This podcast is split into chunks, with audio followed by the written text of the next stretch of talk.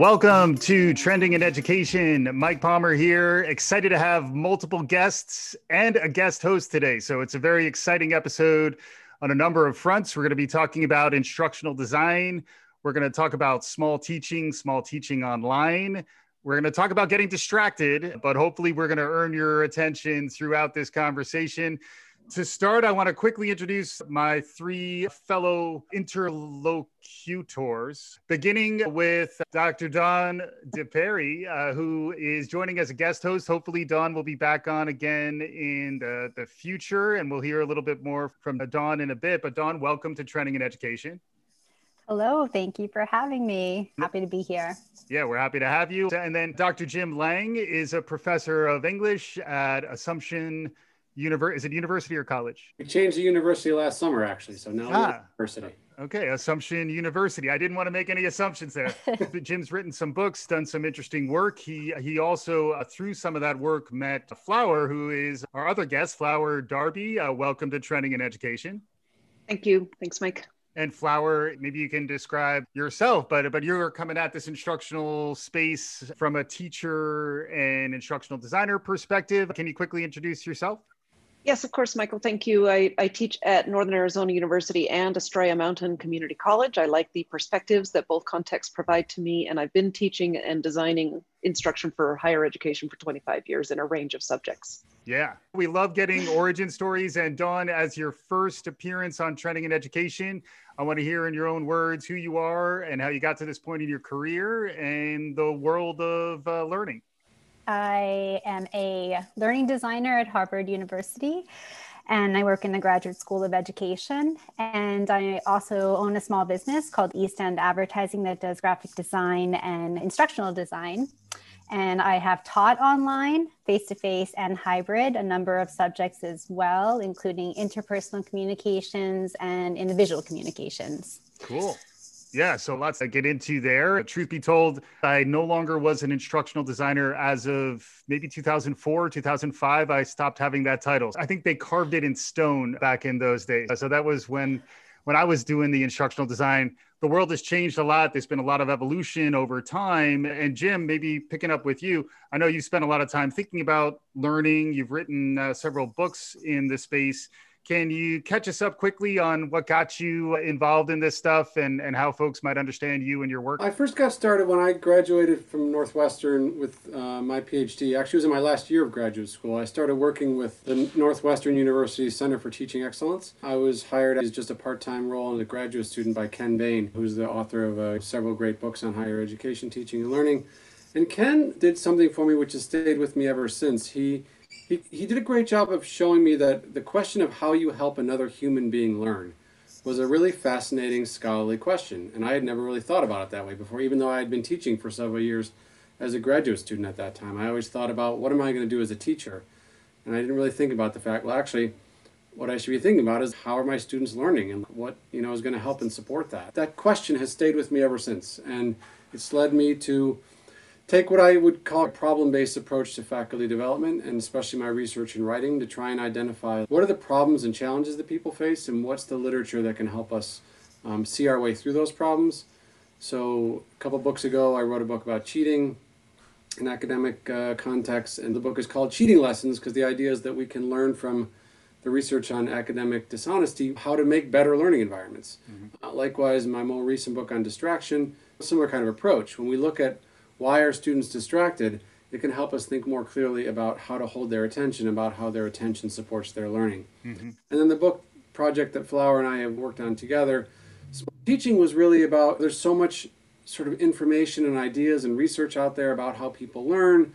And there's frequent calls to do things in revolutionary new ways, and the system's broken, and we have to try all these new things.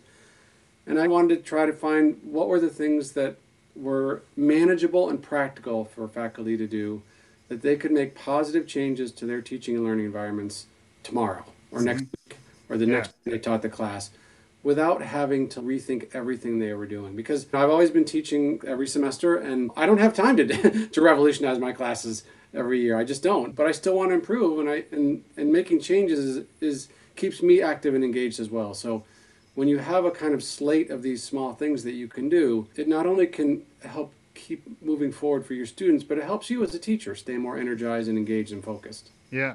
Yeah. It reminds me of the agile renaissance that has happened in product development, which is going after manageable, measurable, ch- Hmm. smaller chunks rather than going waterfall and trying to quote unquote boil the ocean or go bigger perhaps than you're ready to go. And then flower, I believe from your perspective, some of what James was putting down back in the day around small teaching, you were picking up. Like you you appreciated it because you were in the learning space and you were exposed first to Jim as uh, as really a, an academic and as someone had written this book. Can you describe that piece and then factor that into your origin story?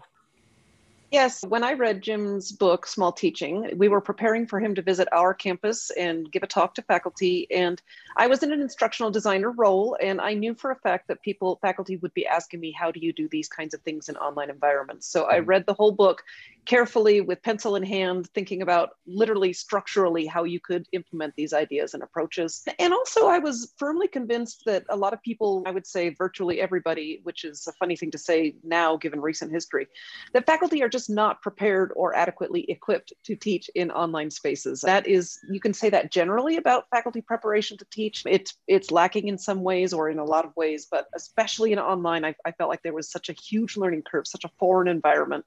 And so I love that small, doable, feasible approach that Jim proposed. And I thought this has so much potential for online because nobody knows what's going on in online classes, which overgeneralization to say the least. But when Jim came, somebody asked him in the talk, "Who? How do we do these online?" And I believe that Jim often says, "I don't know. I don't teach online," although that's not true anymore, I'm sure. But back then, and so I walked up to him and I said, you know what? I think we could write this book together. And I really love to give Jim a lot of credit for being willing to work with a complete stranger, a new book project. And the result is Small Teaching Online. Yeah, which is is hugely relevant and it connects a lot of dots too. So it explains why we've all assembled in this way. And then we're definitely going to want to dig in more, both with you, Flower, and with you, Dawn, on how instructional design and teaching has been transformed of late by the pandemic. And I think we're also going to want to get at how that relates to the distractions, both for the learner and for the instructor. But to begin, Dawn, you were the connector yes. in terms of bringing this whole thing together. So consider this your platform right now where do you want to go with the conversation? Well, I'm a big fan of you both. I'm a fan because I've been an online learner, I've been an online professor, and I've designed online experiences. So, wearing all of those caps, I've been empathetic to all three of those entities. And sometimes people have the blame game in online education. Oh, it's not working. The instructor must be doing something wrong or whatever it is. But I love that your book supports inst- instructors and gives them the tools and suggestions to improve their practice because that's what we need to do right now is we need to support our faculty but we also have to design in an empathetic way for our learners and understand the things that they're going through and yes the pandemic has exacerbated some of those issues that the faculty are experiencing as well as the students but even not even talking about online just thinking about small teaching the original book being such a great resource to instructors because a lot of professional development that I've seen and you mentioned in the book is it's like a one-off one day full conference then you don't get it again. And it can be overwhelming to get this influx of information cognitive load wise and how am I going to apply it to my own uh, practice where you offer bite-sized pieces of professional development tips that instructors can apply right away. And that's my favorite part. I would love for you to talk a little bit more about that. Yeah, and uh, just jumping in there, I'm a sports fan. I'm going to help pick up the small ball references. I just finished writing the second edition of Small Teaching, which will be out in August. And actually, in the preface, one of the things I write about was I, I considered dropping the whole baseball part of it because there are a lot of academics that are not sports fans. I have one of my closest colleagues, actually, who Flowers worked with as well, Sarah Cavanagh, calls oh, all oh, yeah. sports ball and she has zero interest in those kinds of conversations. And also, small ball, anything related to baseball, it doesn't always translate internationally. And the book yeah. has been translated, and I remember working with the Spanish translator and him trying to find a way to explain what was the equivalent of this that would make sense. So, anyways, there are two origin stories to it. One is the idea of small ball, which is in baseball, most people have a basic understanding of how the game works, but teams can try to do sort of big glamorous things like get hitters that are going to hit grand slam home runs and do a lot of kind of flashy, more like high profile things, or they can focus on the things that you can do that that are um, a lot less glamorous, but that actually can just slowly push you toward a victory. And so that's called small ball in baseball, and so that's where the term small teaching comes from. But the other origin story for me is again after I wrote that book about cheating, I got invited to do a lot of talks and and initially I was more arguing for bigger structural changes. And I still think there's value in thinking about in my view there's no conflict between a small teaching approach and bigger revolutionary change. They're, they're along a continuum. But what I did find was, as you had said, Dawn, that I'm there in April or in October for a one time session, and a lot goes on between the time I leave and then the time when faculty might have time to plan their next class. And so I started just trying to think, I want I don't I want people to like get something out of this. And so I started trying to put more and more just small things that you could do on an everyday basis. And I could literally see people perk up in their seats when yeah. something was presented that they could do the next day or the next week or whatever. It's like a relief to make these small, smart goals that add up over time. Yeah. And so that's really then just started to do more and more of that in the talks and then that kind of helped me think about this could be really be a whole approach. And so from there that led me into the learning research to say all right what does the learning research tell us about which of these things would give you the most bang for your buck? What are the changes that are going to be most impactful? Yeah. Um, and so those are the two different ways that that got to me. And i still find today when i give talks to people again i usually do a little introductory theoretical part to talk about the learning principles. Yeah but then as soon as I get to the tips, people are like, huh? Oh boy. you know? Yeah. And they just start perking up, and I see people take their pens out. And so it's yeah. really striking to see. It's very consistent. We're almost all conditioned to be communicated in tips nowadays anyway. It does feel yeah. like everything is given in lists. Bite size. Yep. That's true. I, I, still do feel compelled to help to show people the other parts because I do want them to know tips without a framework can be yeah. them and disorganized and you don't know why you're applying them or there's yeah. many it's overwhelming so i think the other thing that i i don't know i don't know why people find it helpful but what i one of the reasons i think it's helpful is because i have winnowed it down to a small number of principles mm-hmm. and otherwise it can seem overwhelming and flower did an equally good job of that they're not the same principles we actually chose different principles, but it's, it's that same approach with the online teaching and learning. Yeah, and I'd love to get there next, I think, because that's where, depending on where we stood maybe a few years ago in terms of the relevance of online instruction, I think everyone's world has been changed in the last year. And I'd love to get some perspective on that, some reflections on that really from all of you. But uh, maybe beginning with you, Flower, in terms of small teaching and, and what resonated with you in those ideas and then thinking about how those needed to be either translated or reimagined when we started talking about moving that online. What have you seen over the years? What really resonated with you in Jim's work? And then what have you been able to focus on as you've really specialized more in the online learning space? Again, I think Jim's approach of distilling things into distilling big, complex, and potentially overwhelming theories, concepts, and approaches into those bite sized. I, I, think that's where the value lies. And uh, to be honest, I was pretty surprised, Jim. I don't know if I told you this, that when we very first started thinking about how small teaching online might shape up, and you said, and I thought that what I was going to do was to write online applications for each one of your chapters mm-hmm. and your principles. Right. And you said, no, you, you have to think about, you're the expert in this. You need to think about what makes the most sense for online spaces. And so I appreciated that. Um, freedom to do that. And I do believe that the, the work is stronger, although sometimes I am still asked, yes, but how do we do this particular recommendation that Jim has? How do we do that in an online class? But, but no, that, I, that's true because it's some is overlap, as some is not. Like what works for face to face doesn't always work online. And that's actually become increasingly clear to me over this last um, season during the pandemic. Is an, an overarching principle that I believed anyway and advocated for is that we have to teach differently in online spaces. Mm-hmm and that has just been strengthened, in my opinion, as I look at faculty working so hard trying to engage students in Zoom or remote synchronous, where some people are in this in the classroom and other people on Zoom. Mm-hmm.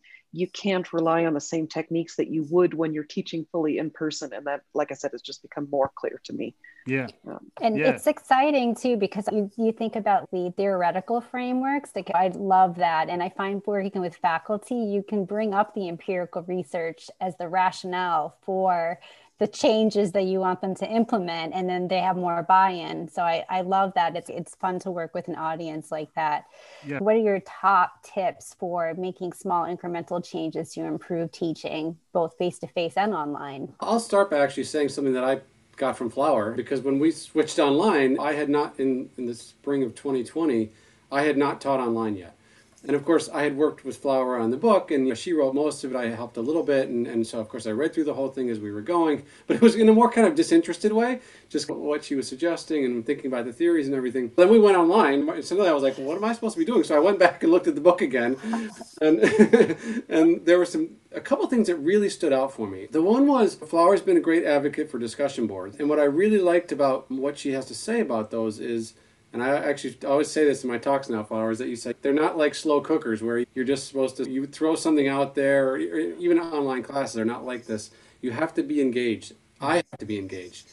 And one of my favorite recommendations that um, she gave, and which became instrumental to me, was when students post in the discussion boards, you don't have to respond to every single one, but I, I, made these three to five minute videos where I would say, okay, here's what I saw on the discussion boards, and here's three that were really good, uh, and I named those students and then I tried to make sure that I named every student over the course of the semester. I just loved that, and I mm-hmm. still. Mm-hmm.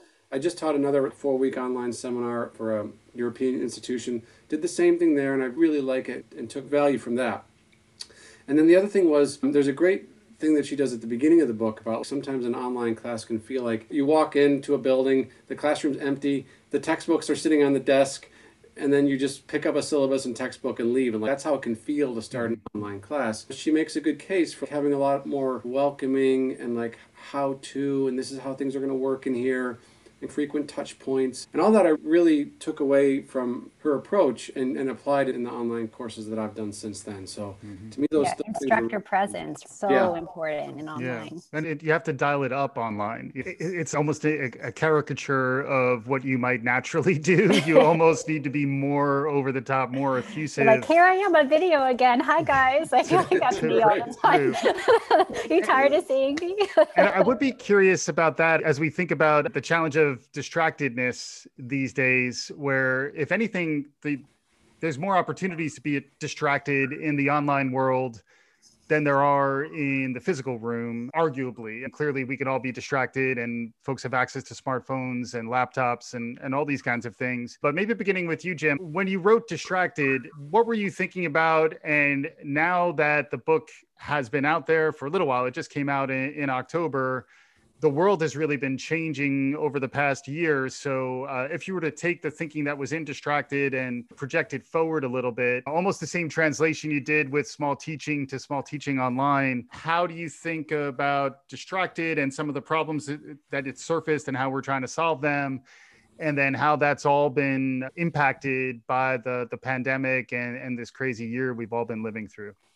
My goal in distraction was relatively simple. It's just to get people to think less about distractions and more about attention. And attention is so fundamental to learning. It, you might think about learning doesn't even start unless you're paying attention. So we tend to think more about how do we push distractions away from people, but I actually think it's more productive to think about what are the things that cultivate people's attention. And in the book, I try to look at, again, what are the principles, what does the research tell us about when people pay attention, what captures their attention, what sustains their attention, and how can we use that research in order to build better learning environments that are going to support and sustain student attention. We do tend to think about this as being an especially challenging problem right now. The research does show, if you look back at the historical record, back to Aristotle, people are talking about their easily distractible minds. What's challenging for us now is not so much that our brains have changed somehow. Your, the architecture of your brain is not going to change over the course of 10 years. That's an evolutionary change. But our devices are much better at getting our attention now than they mm-hmm. used to be. And so th- that is a change that we have to think about.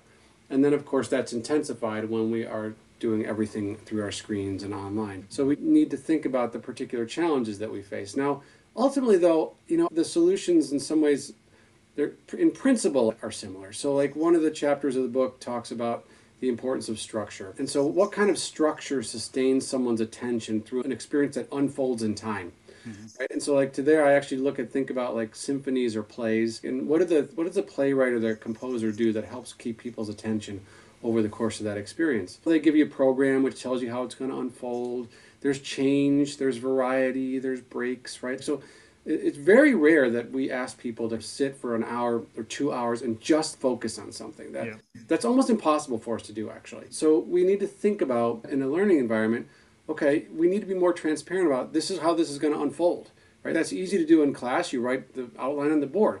In an online class, start with a PowerPoint slide that says, here's what's going to happen today. We're going to do these six things and we need to be signposting throughout. So, you know, we're going to do this one more thing, then we'll have our break, then we're going to come back and do this. I always say to people, think about like when you're in academic lectures and someone gets up there and just starts talking. You have no idea how long it's going to go.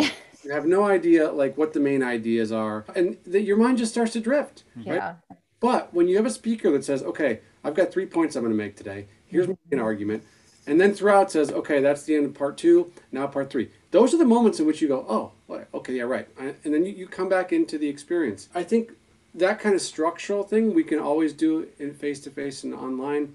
Um, in terms of the change in variety, it's the same kind of basic stuff we should be doing in the classroom is to think about the experience as a modular one and making sure that we're not pushing too hard or too long on any one module. Starting with a, a quick survey, a poll or something like that, 15 minute mini lecture, then breakout rooms, and then a whole class discussion, right? That's Four things to do in an hour keeps things moving along. Whether or not you want to open up the chat, that's another issue. But those kind of basic things to me, I think can apply in both the face-to-face and online environment. Yeah. Um, there's just, I'll mention one other thing though that again comes from small teaching online.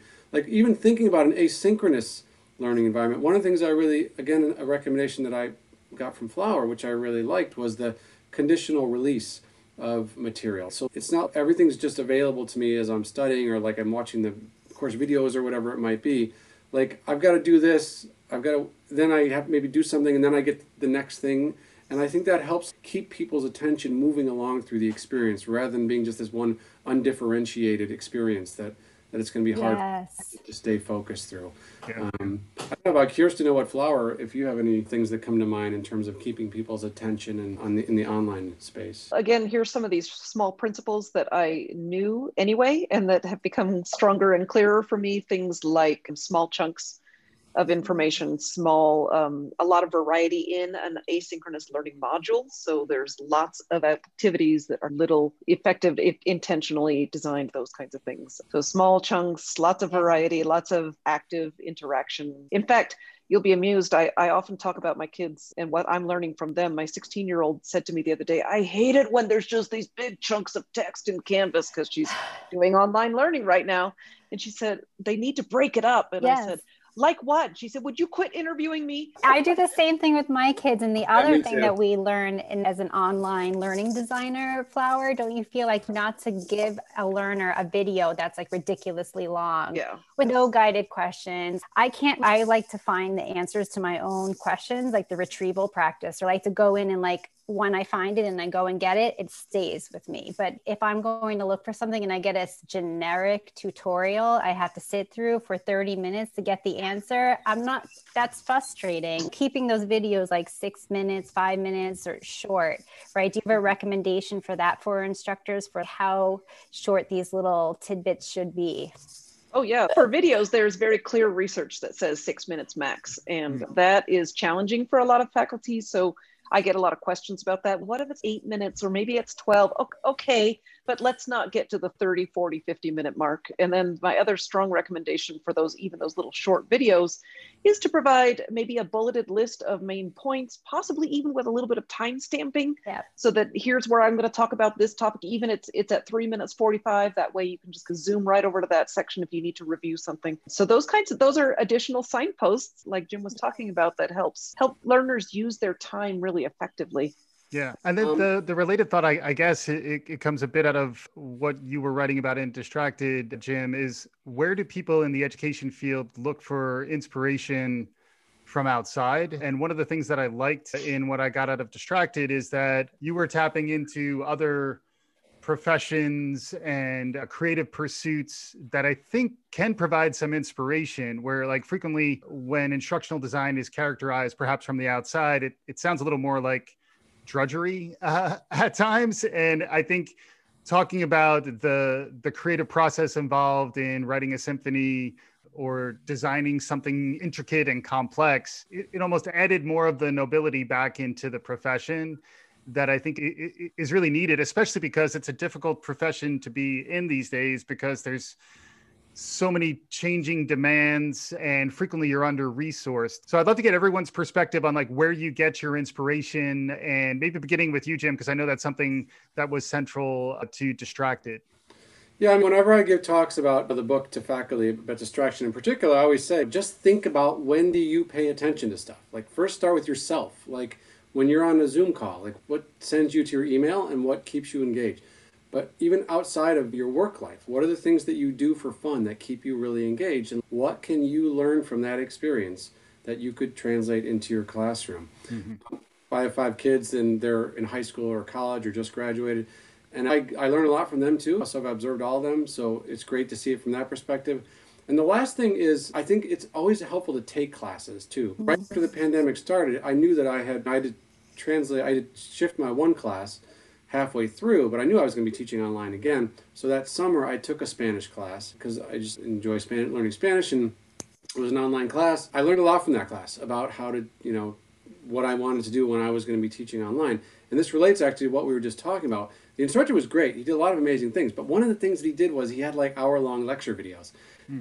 And you know that was a real problem. And it wasn't just a problem for my attention. I learned there was something else about it. What i found was it's the summertime i've got kids i've got a job all this other stuff. It was hard for me to find an hour. And so if they had been broken up into 15 minutes not i would have been easier for me to find the time to watch them. And the spacing out of them actually is better for learning. It's much better for me to get the same contact 15 minutes over the course of four days than it is in one hour on a single day. So for all kinds of reasons breaking up those videos is, is a good idea. Mm-hmm. But that was something I learned from being a learner. I don't think I would have thought of that, that yeah. aspect of it, if I hadn't been in the learning situation myself. Mm-hmm. And prior to the pandemic, a large portion of online learners were untraditional, not in the 18 to 24 age bracket. So then you're mm-hmm. talking about people who do have maybe full-time jobs or caring for a family member and juggling that when you are an online student and you are an adult you put yourself in their shoes and you're like, okay, I only have 15 minutes right now before I have to pick up kid one from practice or whatever. So it is so helpful to have those timestamps. I completely agree. Yeah, and that. How about uh, the inspiration though, Flower? Where do you look for inspiration? How do you find it? How do you motivate through these challenging times? Oh, sure. So I agree. I think it's really very helpful for faculty to think about their own experience in a range of contexts because that's how they teach anyway. Given what I would say is a lack of effective pedagogical preparation for teaching, most faculty tend to fall back on their own experience. And so that i invite them to do that same thing. Just just think about as jim was saying what works for you when you're in a learning context. And again i also like to expand this to effective communication in general because if we're not communicating well with our students and i would even expand that into relating with our students we're not going to be as effective in helping them to learn so for example i talk to a lot of people about what do we see that works effectively in social media I don't actually propose that we all need to bring Twitter and Instagram into our classes. I really don't. However, we can learn a lot about the way that we can use tools and communicate effectively and connect with people effectively in some of those platforms. So that's a big source of inspiration for me when I'm thinking about online environments in particular. Yeah.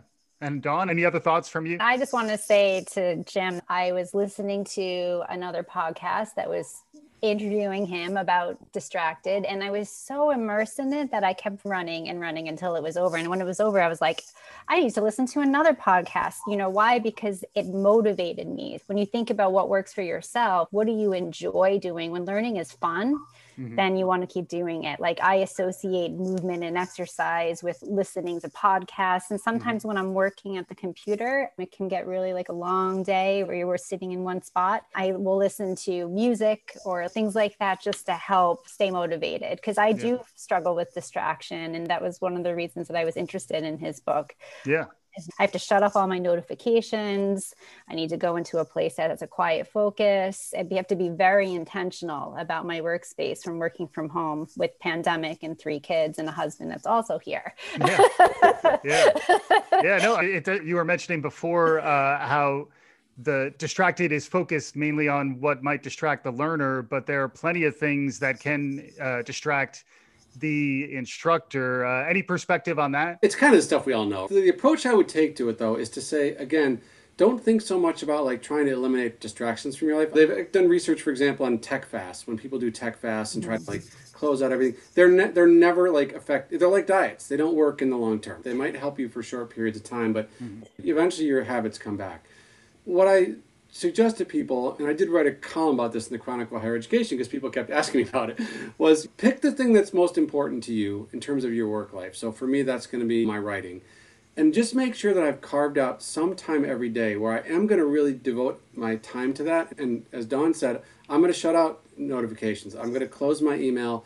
Twitter is not going to be open. The only thing open is my Word document, and I'm at my standing desk right now. I can walk around, I can do a loop in my house, but I, I can't get on anything else, social media or whatever, for mm-hmm. one hour. Then I can take a 10 minute break, and then I'm going to do another hour. And that has been really helpful to me because I, I didn't really work that way before, but this year especially when there's so many distractions around. Yeah. Um, including all the other bodies in my house, I really had to force myself to do that, and it's a habit that I'm going to now going to keep going forward. Yeah. Um, even as they're all now heading back to school. Yeah, it's really interesting how online and some of these new media formats let you fit things into the rest of your life in both good and bad ways. And try to build some new structure that isn't tied to a physical space is something that I think we're all grappling with as we hopefully start to come back out again into whatever the new normal might be. And I think that's what we wanted to wrap up with here a bit as well, is to get some perspective really from each of you on what's emerging. I know that's something, uh, Flower, you spend a lot of time finger on the pulse, trying to see what's emerging in the world of online learning. What have you seen so far? Anything new emerging over the past year that you think would be relevant for folks uh, who are trying to get a sense of where the world is heading? Yes, I've received this question a lot. Faculty want to know